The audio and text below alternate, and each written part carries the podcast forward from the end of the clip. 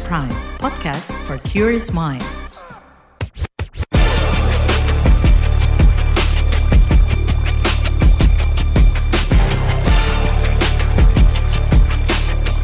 Cek fakta, cek fakta, cek fakta.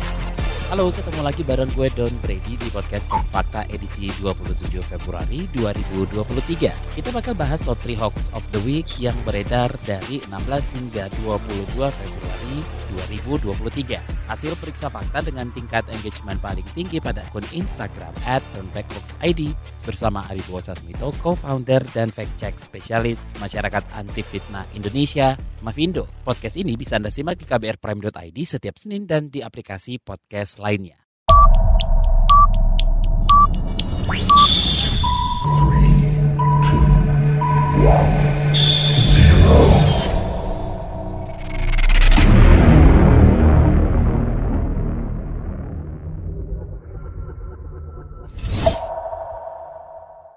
Number three. Di posisi ketiga, hoax Bandara King Hamad Qatar lebih besar dari kota Mumbai, India.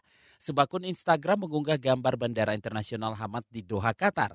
Unggahan gambar ini disertai narasi bahwa Bandara King Hamad memiliki luas 776 km persegi atau lebih luas dari kota Mumbai di India.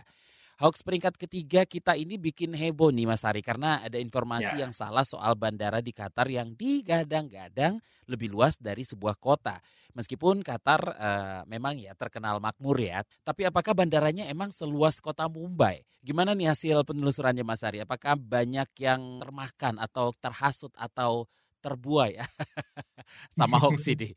Ya, eh, memang betul Mas Don, Qatar, Dubai, dan sekitarnya itu memang terkenal apa-apa serba luas, gede, tinggi, dan lain sebagainya. Kalau yang paling terkenal di Dubai kan Burj Khalifa ya. Iya. Dan apalagi pernah dipakai syuting buat Mission Impossible gitu ya. Eh, Nah, tapi sebetulnya bandara yang sampai saat ini dapat julukan bandara terbesar itu Bandara King Fahd. Lokasinya di Arab Saudi. Betul, angkanya memang 776 km persegi, tapi bukan bandara di Qatar, tapi bandara di Arab Saudi, Bandara King Fahd. Jadi kalau Bandara Internasional Hamad di Doha, Qatar itu luasnya cuma tapi hektar ya.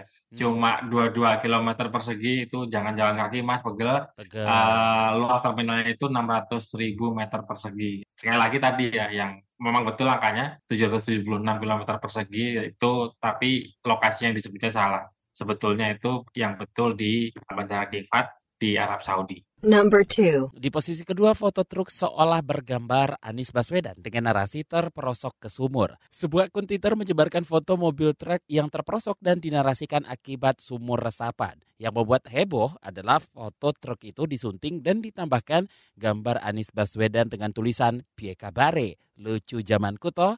Gambar ini juga pernah diunggah di akun YouTube dengan judul Truk Terperosok di Tengah Jalan Ahmad Kasim Palopo. Truk bermuatan kelapa sawit ini terperosok akibat kondisi jalan yang sudah rusak di Kecamatan Wara Utara, Kota Palopo, Sulawesi Selatan pada tahun 2016.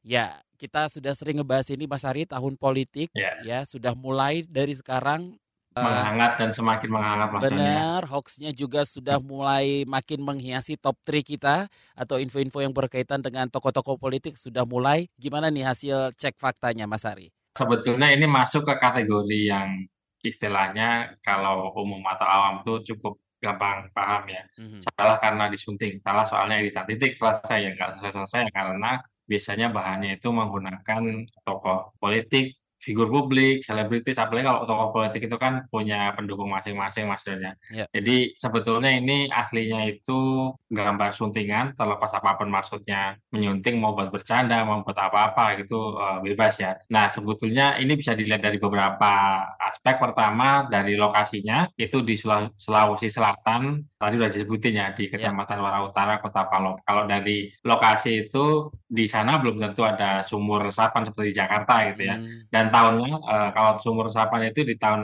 lalu Pak 2021 atau 2020 ya ini sementara fotonya adalah kejadian tahun 2016 tapi intinya tadi bahwa sebetulnya di gambar aslinya itu tidak ada gambar wajahnya Pak Anies Baswedan yang ngomong piye kabare lucu zamanku Number one. Di posisi pertama, Messi dinarasikan masuk ke Persib. Sebuah akun Twitter mengunggah sebuah foto Ridwan Kamil dan Lionel Messi sedang memegang kaos Persib bernomor punggung 10.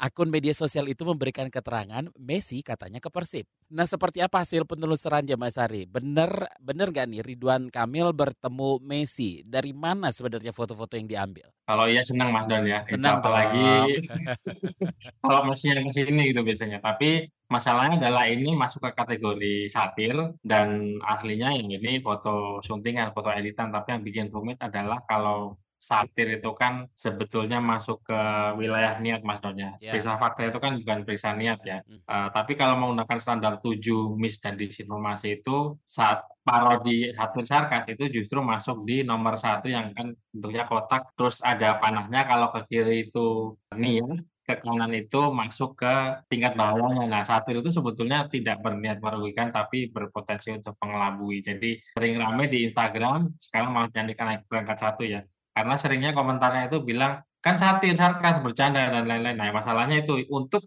yang paham bahwa itu bercanda, yang ngerti gitu, sering, uh, rame mention temennya, terus komentarnya itu dipakai buat bercandaan rame-rame gitu ya, karena, uh, istilahnya tempat nongkrong tapi virtual gitu. Nah, masalahnya adalah yang di luar orang-orang yang paham tentang tongkrongan ini, di luar circle bahasa kerennya ya, itu mereka seringnya nggak paham gitu, apalagi ada istilah jangan sampai ke WAG, bapak-bapak, ibu-ibu. Hmm. Nah, itu sebetulnya pada protes itu juga paham bahwa kalau di luar mereka yang paham ya kayak bapak ibu, Pak De Bude, Pak Ale Bule ya di WhatsApp keluarga bisa mengira bahwa itu hal yang betul bukan parodi. Tapi intinya tadi bahwa ini sebetulnya gambar suntingan hasil editan.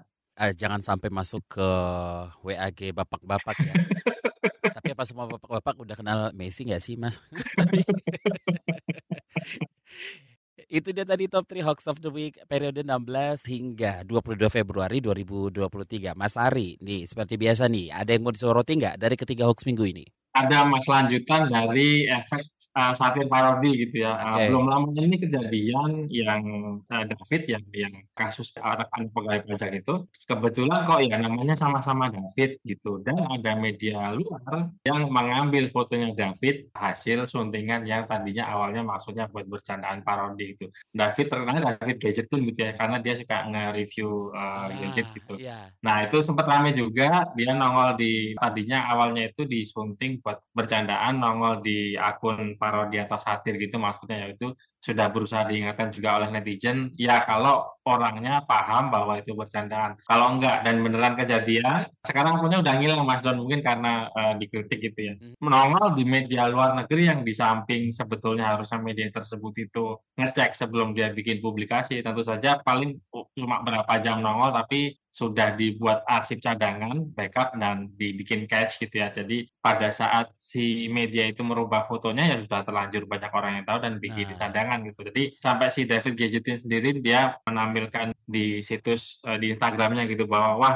istilahnya ada orang iseng dan bukan saya nongol di media internasional gitu. Tapi ya ya itulah salah satu dari kekurangan atau bahayanya parodi untuk yang teman-teman di IG yang anak muda yang mungkin suka protes tapi di sisi lain paham sebetulnya bahwa kalau satir sarkas parodi dibawa keluar dari lingkaran atau circle tongkrongan, entah itu tongkrongan beneran di fisik atau tongkrongan di virtual yang sebetulnya yeah. sudah ada beberapa grup yang dia itu bikin setting privasinya tertutup gitu. Tapi masalahnya adalah grup dibikin tertutup pun tetap ada resiko untuk dibikin tangkapan layar misalnya di screenshot lalu dikeluarkan dan akhirnya pada saat keluar dari kelompok tersebut ya jadi salah paham dan ini berpotensi merugikan sebetulnya. Untungnya si si David Gadgetnya cukup sabar ya dan itu dia menganggap bahwa ini bagian dari popularitasnya dia dan banyak juga yang heran kok si media ini nggak ngecek dulu? Gitu loh. Padahal yang kontributornya juga orang Indonesia. Nah, itu hmm. bahayanya dari parodi satir sarkas yang suka tidak dipahami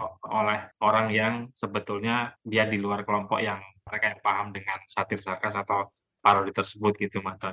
Dan seperti biasa, saya tidak bosan mengingatkan untuk jaga emosi, tahan jari, verifikasi sebelum dibagi. Saya Aribo Saspito, co-founder dan check specialist Mavindo. masyarakat anti fitnah Indonesia. Terima kasih waktunya sudah mendengarkan podcast Cek Fakta. Wassalamualaikum warahmatullahi wabarakatuh. Terima kasih telah menyimak podcast Cek Fakta ini. Kami menantikan masukan Anda lewat podcast at kbrprime.id. Sampai jumpa di episode berikutnya.